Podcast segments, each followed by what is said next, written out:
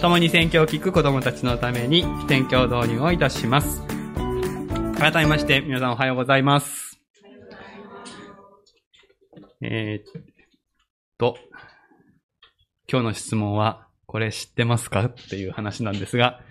セカオワって聞いたら、何のことかわかりますか？あ、わかる人がいる。あ、嬉しい。小学生わかる？俺、小学生が実はわかんないんじゃないかと思ってドキドキした。おおそうなんだ。え、じゃあ何？セカオワって何？うん。はいはいはい、正解です。えー世界の終わりと言われているロックバンドの呼び方です。よかった。小学生知らないんじゃないかと思って、ちょっとドキドキしたんですけどね。あ、はい。初めて聞いたという人いますか？せか、あ、そうですか、そうですか。あ、初めて聞いた人いるんですね。はい、ありがとうございます。あの、ぜひ家に帰ったら世界の終わりで検索して YouTube でいっぱい見て、聞いてくださってもいいと思うんですけど、でも世界の終わりってすごい名前でしょ？この人たちがデビューした時に、すごい名前でデビューしたなと思ったんですよ。それで、ずっと気になってたんですけど、ちょっと調べてみたら、どうしてこういう名前にしたのかっていうのを、が分かりました。その、4人のメンバーのうちの1人が、その昔、とっても辛いことがあって、自分の人生に絶望したんですって。それでもう、世界の終わりだと。もう俺の人生が終わり、俺の世界終わりっていう風に思ったんだそうです。でもその時に、音楽と、その一緒に音楽やることになった4人の、てか3人の仲間だけがそこにいたんですって。音楽と仲間は残っていた。それで、ここから始めてみようって彼は思ったらしいですね。つまり世界の終わりから始めてみよう。そんな風にして、このバンドが始まったとインタビューがありました。え世界の終わりっていうこの言葉は聖書に出てきます。なので、私は世界終わりが出てきたときに、この人たちはどういうグループなのか気になったんですね。で、このセカオワの人たちが聖書を読んでるかどうかはわかんないんですけど、このセカオワの人たちが体験した終わりと思ったところから始まるっていうのは、これ聖書の福音と同じです。で、今日これから読む聖書にも、終わりと思えるような破滅的なことが書いてあるんです。でも、よーくよく読むとそれは終わりではなくって、新しい始まりなんだってわかります。終わりは始まり。そう。で、今、よくよく読むとって言いました。よくよく読むとってことはですね、今日の話はいつもより細かいです。今日の話はいつも難しいと思ってる人にはもっと難しいかもしれません。でも、あもう難しいのが嫌だつってガチャガチャガチャってシャッターを下ろさずに頑張って聞いてほしいんです。でも、要するに何が言いたいかは先に言っておきます。終わりと思うようなことがあっても、イエス様がいるから、イエス様いらっしゃるから、必ず終わりは終わりじゃなくて、新しい始まりがあります。そして、そのことを信じている人、そのことを知って信じている人は、まさに、ああ、もう俺の世界は終わった、と思っている人の友達になって、一緒に新しい世界に向かって生きていけるんだ。みんなそんな人になってほしいと、神様が願っている。このことは、まず最初に覚えておいてください。さあ、じゃあ、どんなことが聖書に書いてあるのか、一緒に読みましょう。聖書朗読です。ペテロの手紙第2、3章3節から14節をお開きください。新約聖書の476ページ。ペテロの手紙第2、3章3節から14節をお読みします。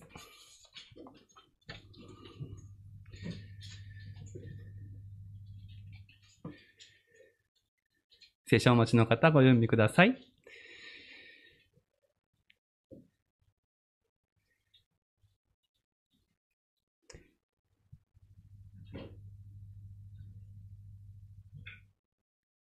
よろしいでしょうか？第2ペテロ3章3節から14節お読みします。まず第一に心得ておきなさい。終わりの時にあざける者たちが現れてあざけり、自分たちの欲望に従いながらこう言います。彼の来臨の約束はどこにあるのか。父たちが眠りについた後も、すべてが想像の初めからのままではないか。こう主張する彼らは、次のことを見落としています。天は大昔からあり、地は神の言葉によって水から出て、水を通してなったのであり、その御言葉のゆえに、当時の世界は水に覆われて滅びました。しかし、今ある天と地は、同じ御言葉によって火で焼かれるために取っておかれ、不経験な者たちの裁きと滅びの日まで保たれているのです。しかし、愛する人たち、あなた方はこの一つのことを見落としてはいけません。主の見前では、一日は千年のようであり、千年は一日のようです。主は、ある人たちが遅れていると思っているように、約束したことを遅らせているのではなく、あなた方に対して忍耐しておられるのです。誰も滅びることがなく、すべての人が悔い改めに進むことを望んでおられるのです。しかし、主の日は盗人のようにやってきます。その日、天は大きな響きを立てて消え去り、天の万象は焼けて崩れ去り、地と地にある働きはなくなってしまいます。このように、これらすべてのものが崩れ去るのとしたら、すれば、あなた方はどれほど聖なる経験な生き方をしなければならないことでしょう。そのようにして神の日が来るのを待ち望み、到来を早めなければなりません。その日の到来によって天は燃え崩れ、天の万象は焼け溶けてしまいます。しかし私たちは神の約束に従って、木の宿る新しい天と新しい地を待ち望んでいます。ですから愛する者たち、これらのことを待ち望んでいるのなら、シミも傷もないものとして平安のうちに神に見出していただけるように努力しなさい。開かれた御言葉から、御国の舞台、神の裁きを前にして、と題して、御言葉を取り継ぎます。御国が来ますように、今年掲げられているこの御言葉、この祈りを中心に生きていくということは、人間として間違いのないことです。御国、神の国は聖書の中心テーマであり、イエス様が教えられたことの全体です。そしてその舞台、神の国の舞台はこの世界です。あの世ではありません。この世です。聖書は人がどうしたら天国に行けるのかを語るものというより、それを含んでいますけど、人がどうしたら神の国のメンバーになり、どうしたらこの地に神の国が来るのかを物語るものです。この新しい年度になってから、このこと繰り返しお話をしてきました。しかし、クリスチャン生活が長い方ほど、この方向性の変化、あの世じゃなくてこの世なんだ。この方向性の変化に葛藤を覚えておられる方があるかもしれません。私自身も、福音派の中の経験主義と呼ばれる伝統で育ちました。で、経験主義の伝統では、御国というのは心の中のことであって、この社会までの広がりを考えることは基本的にありません。というのは、それにはちゃんと理由があって、この世は終わりを迎えると教えられてきたからです。この世界は裁かれ、火で焼かれ、亡くなってしまうと教えられてきました。直接教えられたかと言われると、はっきりとした記憶はないのですが、なんとなくそんなもんだろうと受け止めていたっていうのが正直なところです。この世界が裁かれ、火で焼かれ、なくなってしまう。それは、太陽が接近して起こるんだという人もいましたし、今私たちが体験しているようなこの気候変動のせいだという人もいました。あるいは世界戦争、核戦争なんだと騒ぎ立てる人もいました。方法は分かれませんけれども、いずれにしてもこの世界がそのように消えてなくなってしまうものであるとすれば、信仰がある人のなすべきことは、この世界で何かをすることではない。むしろこの世界からできるだけ距離をとって、天国に行くことができる人を一人でも多く増やす、伝道だけが価値あることだということになるでしょう。この世界が裁かれ、火で焼かれ、なくなってしまう。このことを教えているように思えるのが、今日開きましたこの御言葉、ペテロの手紙の第2の3章であります。で、皆さんの中には、御国が来ますようにということは、まあ、いい方向性かもしれないけれども、この御言葉、第二ペテロのこの御言葉はどう考えたらいいのか。世界は火で焼かれてしまうという御言葉と、御国が来るっていうことは、どういう関係にあるのか。これは統合できるのか。いや、やっぱり聖書はこの世じゃなくてあの世の話で天国の話なんじゃないか。原牧師の打ち出す方向性に乗っかるのは危険なんじゃないか。そんな風に思う方がひょっとしたらあるかもしれない。で、その葛藤は私の葛藤でもあったので、私もそのところを通ってきたので、ご一緒にもう一度考えたいと思っているんですね。ちゃんと聖書を読む。そういうことを志す教会として、この御言葉、第二ペテロの三章を避けて通ることはできない。そこに目つぶって、なんとなく御国が来ますようにの合う、に話が合うものだけ集めていくみたいなのは、よく、よろしくありません。ちゃんと、一見矛盾するような、そういうところをしっかりと見つめて、そしてそこを取り扱っていきたい。もしこの御言葉が、この第二ペテロ三章が火による世界の消滅ということを教えているのであれば、それを受け止め、それに基づかなくてはいけない。それが御言葉に従うということです。では、まずこのペテロの手紙第2が課題にしていること、その文脈を確認したいと思うんです。3節まず第一に心得ておきなさい。終わりの時に、あざける者たちが現れてあざけり、自分たちの欲望に従いながらこう言います。彼の来臨の約束はどこにあるのか、父たちが眠りについた後も、すべてが想像の始めのからのままではないか。終わりの時とあります。これはイエス様が天に昇られて、精霊が注がれて、教会が始まった今の時代のことです。なんか時っていうと、ある一点を指すような感じがしま、するかもしれませんけども、これは終わりの日々という言葉です。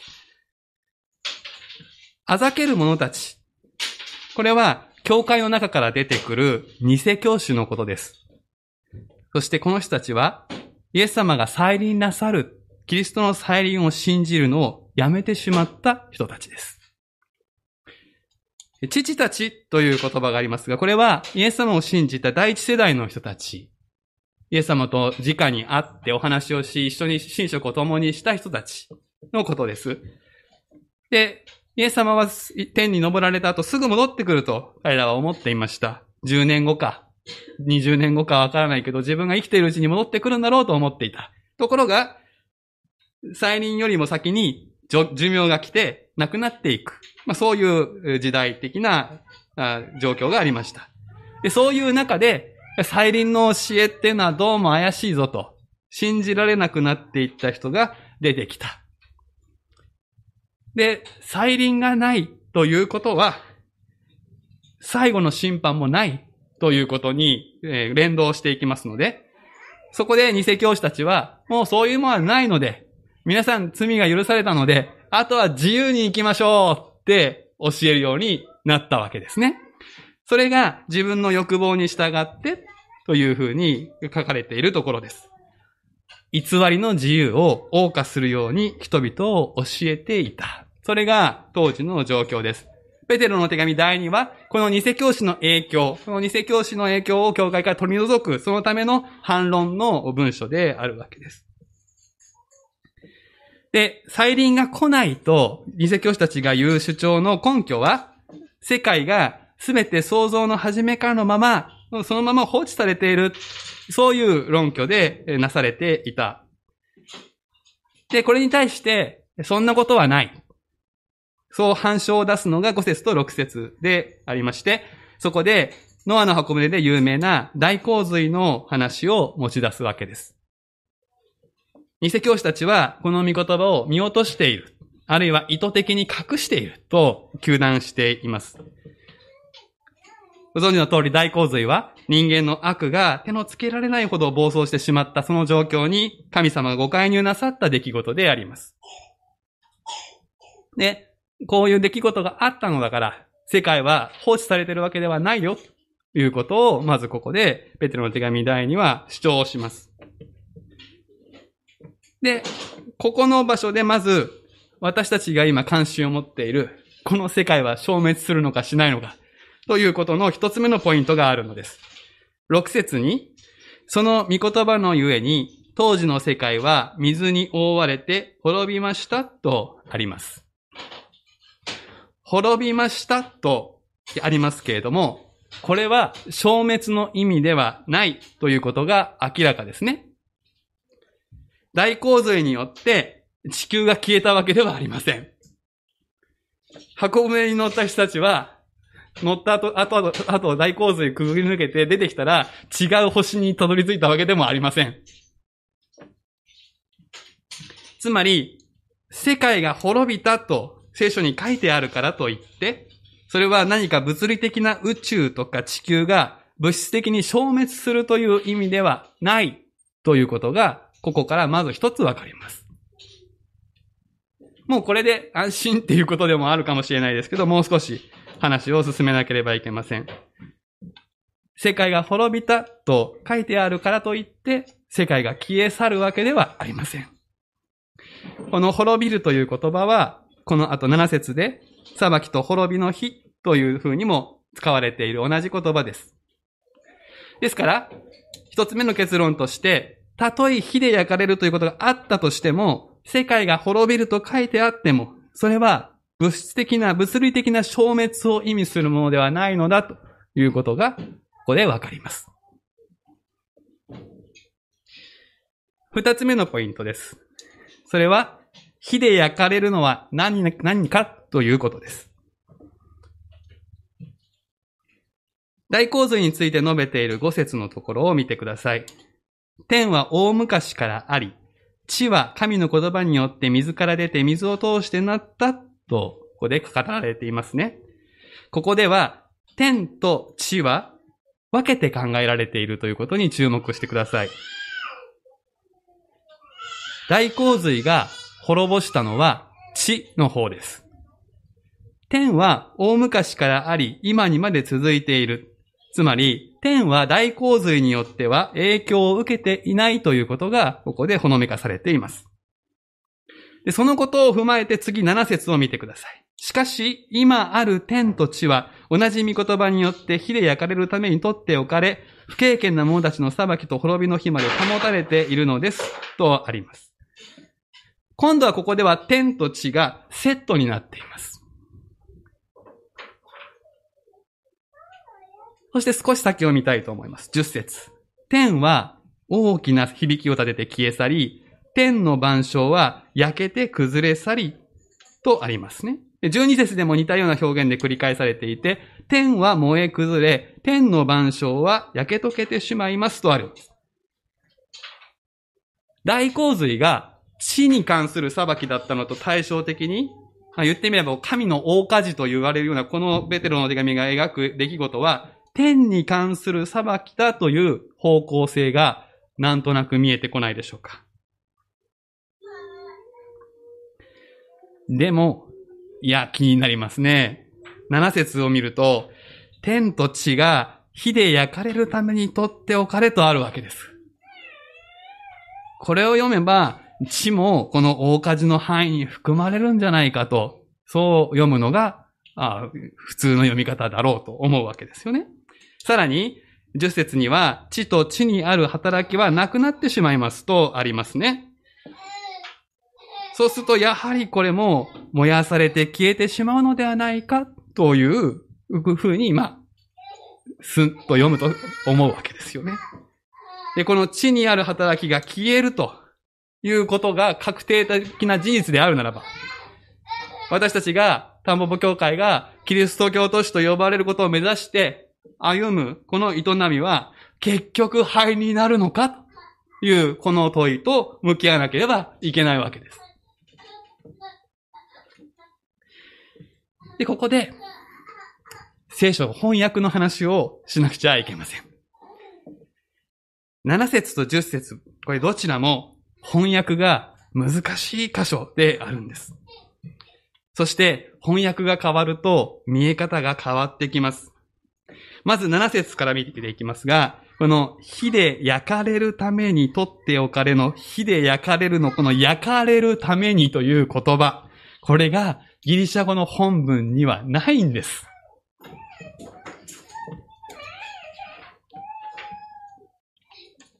ないってことはどういうことかというと、翻訳する人が意味を通りやすくするために補ったってことですね。で、直訳はどうなるかというと、しかし今ある天と地は同じ御言葉によって火で取っておかれ、不経験な者たちの裁きと滅びの日まで保たれているのです。これが直訳なんです。火で取っておくってどんなことだろうなんか意味が明瞭ではない。ので、火で焼かれるためにと言葉を補うことにして翻訳されているんですね。で、この取っておくっていうふうに訳されている言葉も本来は守るとか見守る、キープするっていう、そういう意味の言葉です。で、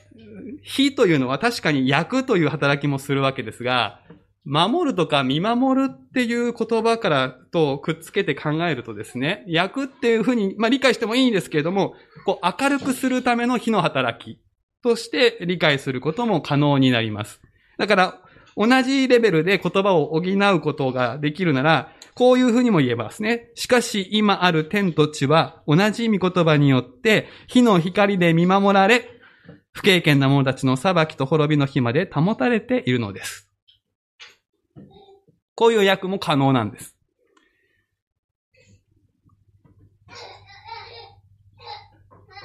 ですから、翻訳する側が、もうこの世界は火で焼かれるんだっていうこう、思い込みと前提から考えると、今の新化訳2017の訳になるわけですけど、必ずしもそう訳さなくても、ここの文章は意味をなします。今の天と地は、火に包まれて存在しているんだっていうイメージです。その火は明るさや熱を与えるわけですけど、必ずしも害を与えるものではないということです。で、大昔の人たちは、この世界が火で包まれているっていう考え方を持ってたんですね。で、それはどういうことかっていうと、皆さん朝、朝焼けって言うじゃないですか。夕方、夕焼けって言うじゃないですか。今私たちはあれがどういう原理で起こってるかわかりますけれど、あれをなんか素朴に見たら、世界っていうかね、なんかこう山が燃えてるみたいに、天が燃えてるように見えて、こう世界は火で包まれているのではないかっていうふうにこう感じるっていう感覚は日本語の中にも残っているわけですね。で、その日は明るさや熱をこの世界にもたらすわけですけど、それは必ずしも害をもたらすものではない。ちょうどこの陸が海に囲まれていても、越境してこなければ害を与えるものではないのと似ているわけです。で、いずれにしてもこの七節の御言葉は、焼き滅ぼすということが意味の中心ではなくて、保たれているということに意味の中心があります。大洪水が終わった後、神様が、もうこの世界を大洪水によって滅ぼすことはないというふうに約束をなさいましたが、そのことと関連していると思われます。神様は世界を今日まで守り続けている。十節の方はどうでしょうか？こちらはもっと難しいのですが、翻訳の問題というよりも、そもそもギリシャ語の原点、最初に書かれたペテロの手紙第2に何が書いてあったのかということのレベルから争点になっています。で、皆さんのお使いの聖書、新海訳の2017の、この、亡くなってしまいます。3章10節の亡くなってしまいますの、なの横に、星印が2つポチポチっとついていて、えー、客中にこう書いてあります。違本暴かれます。これどういうことかっていう説明をしたいと思うんです。で、今私たちが持っているこの聖書、これは印刷技術が生まれるまでの間はどうやって広まってたか。手書きでコピーしながら広まっていきました。これを写本と言います。今私たちが手にしている聖書は、そういうコピー、写本を集めて、照らし合わせて、一番最初の本文をこう復元して、そしてそこから日本語に訳しています。で、ほとんどの聖書箇所は、もう9割以上、どの写本も一致しています。もうそれこそ一言一句たがわずに。何しろ聖書ですから、間違わずに、もう命かけてコピーしてったわけです。なので、私たちが持っているこの聖書のほとんどの部分に関して、私たちは一番最初に書かれた本文を手にしていて、持っていて、そしてそれ信頼できる。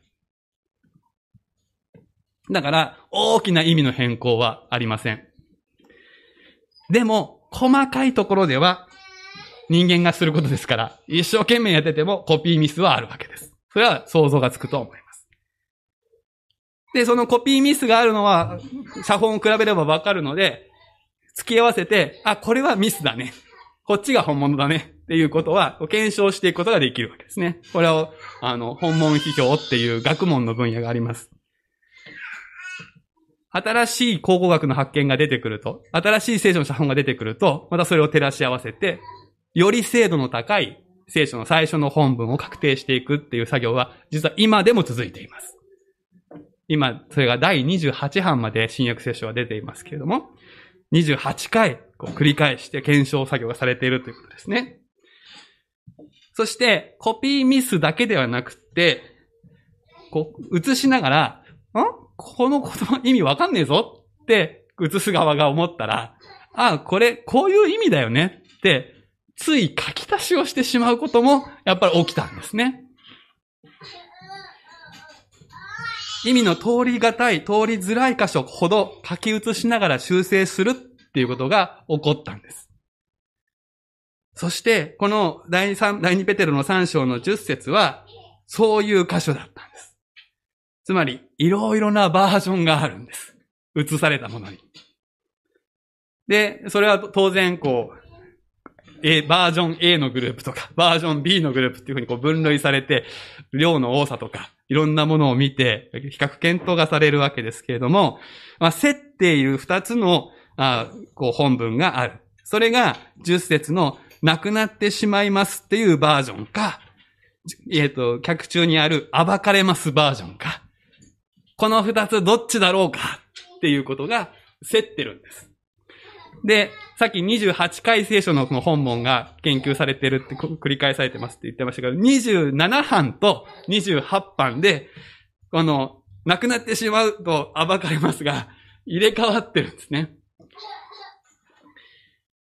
どっちかっていうのは学者たちの間で議論が続いています。でも、そろそろ決着がつきそうでありまして、この、亡くなってしまいますというふうに訳されている今のこのバージョンはですね、実は、暴かれませんっていう否定的な表現なんです。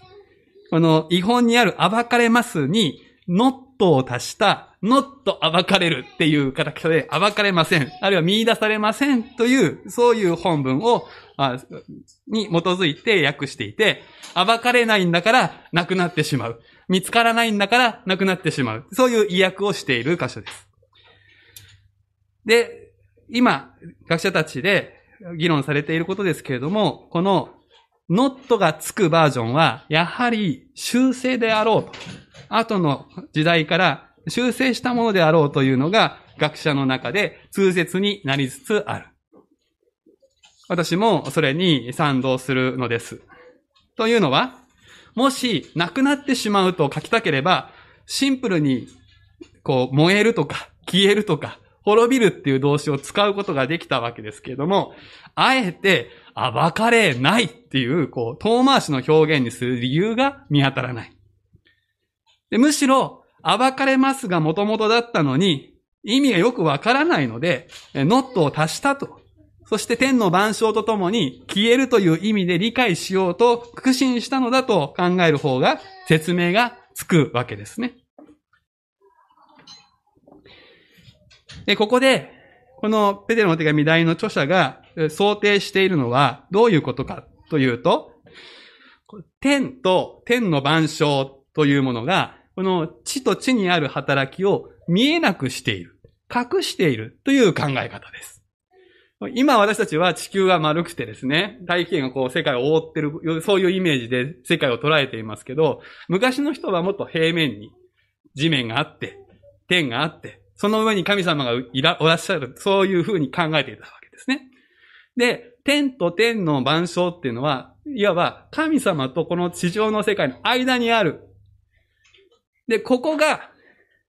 良い働きをしてればいいんですけども、ここが悪い働きをすると、この地上にあって、本当は神様に見てほしいものを隠してしまっている。そういう、まあ、蓋をするような役割を、この真ん中がしてしまうと、地上、地上のことが神様に届かない。そんな風に人々が考えていた。だから、天と天の万象が消えると、地と地にあるものが神様からちゃんと見えるようになる。暴かれるとか見出されるというのは、そういう意味で捉えることができると、今、研究が進んでいます。それで最後のポイントもう一回、天と天の万象が何かっていうことを説明して、この話を終えたいと思っているんですが、ユダヤ人は天や天の万象っていうのをいろんな意味で使うんですけど、その中の一つに、この世界に暗躍する悪の力、いわゆるサタンとその軍勢が天の支配者になっているんだっていう理解があります。これは、あちこちのパウロの手紙なんかでもこういう理解書かれているわけです。空中の支配者というような言い方もあります。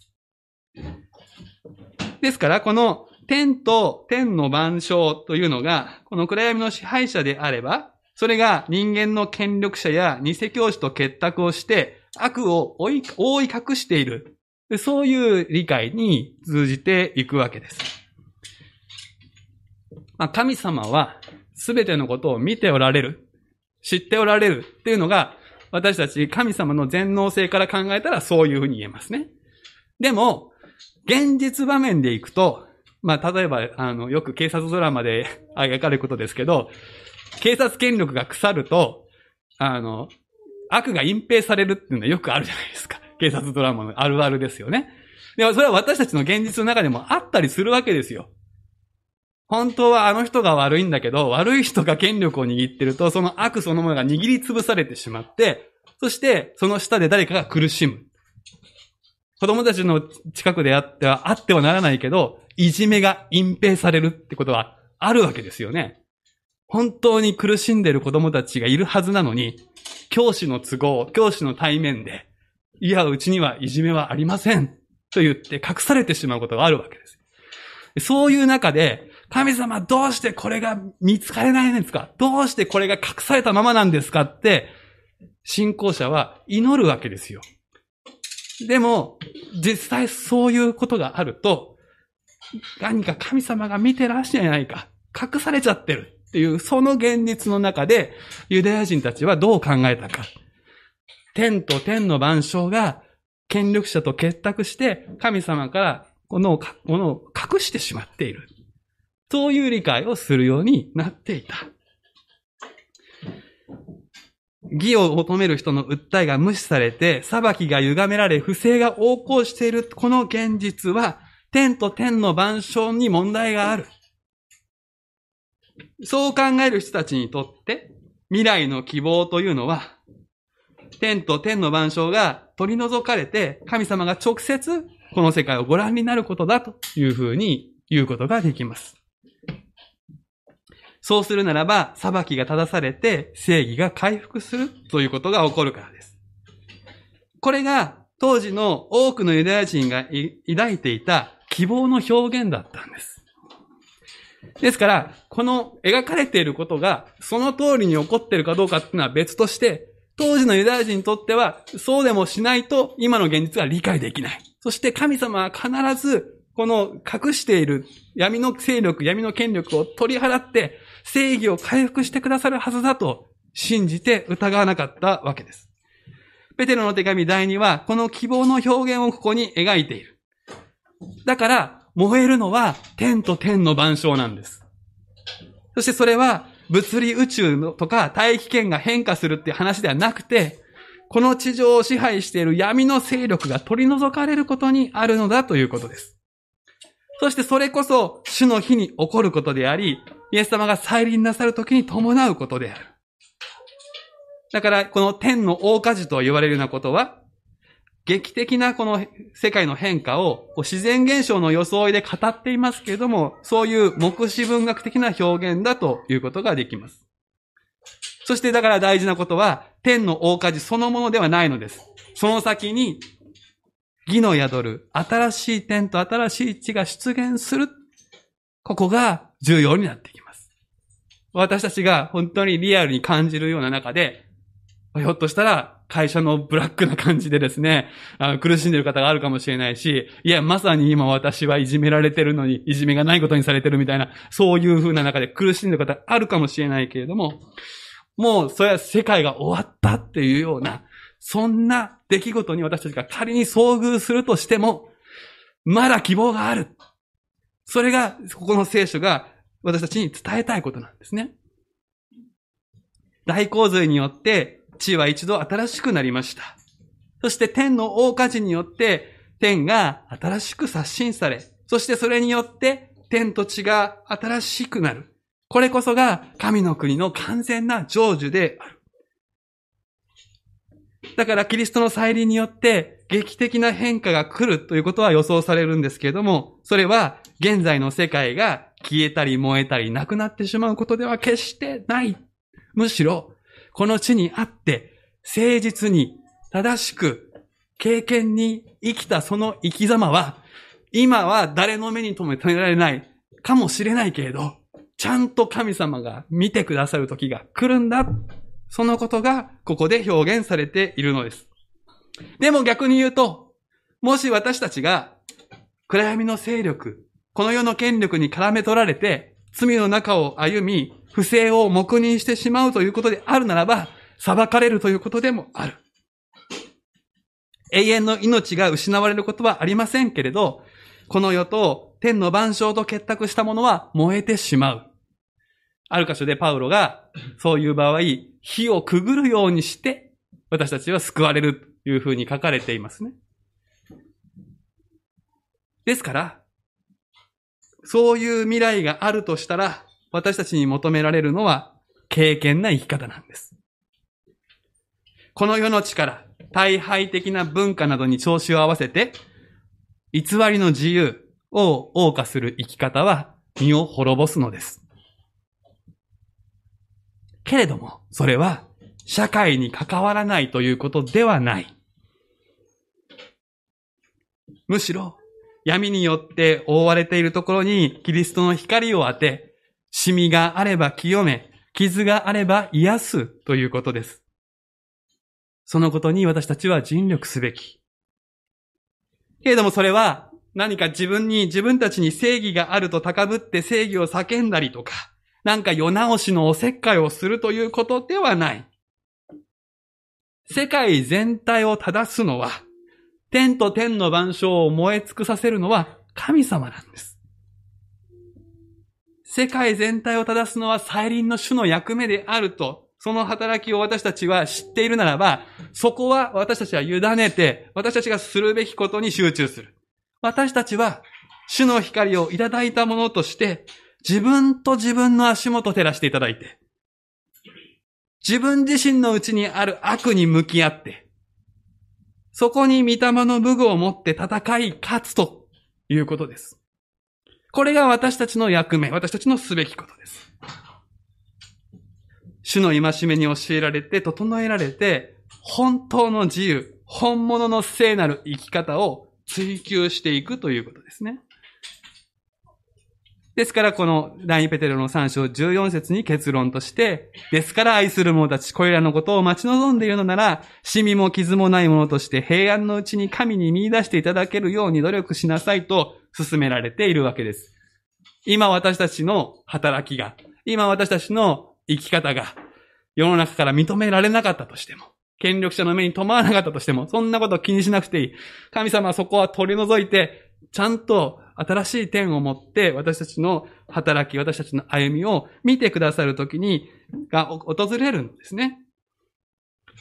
努力しなさい。そう進められています。でもそれは自力で頑張るというのとは違う。私たちを清める力は、ただ主から来るのです。天と天の万象を焼き尽くすほどのエネルギーを、聖なる神様のエネルギーを、神様は、精霊のうちに、ぎゅーっと凝縮し、その燃えるエネルギーを私たち一人一人の心の中に、その心の神殿にこの火を灯してくださっているんです。私たちはこの火をいただいたものとして、自らを清めつつ、この世界で神様に託された技を誠実に果たし続けます。それは決して無駄になるものとはならない。そのことを確信していただきたい。確信していきたいと思います。そして、今から望む生産において、神様がくださるこの聖なる力を、パンとブドウ液に込められた聖なる力をいただこうではありませんか。お祈りをいたしましょう。神様、戦争の噂があり、実際に戦争が起こっており、毎日の暑さも、気候の異常さも、何か世界の終わりを感じさせるようなそのような日々に私たちは歩んでいますけれども、そういうところに一喜一憂して踊らされるのではなくて、あらゆることの先にある神様の新しい天と地が約束されているということをしっかりと握り、今日という日に私たちに許されている今日という歩みをあなたの前に誠実に経験に歩ませてください。どうか主よ、私たちをあなたの光で照らし、あなたの清さに預からせてくださいますように。イエス様の皆でお祈りをいたします。アーメン。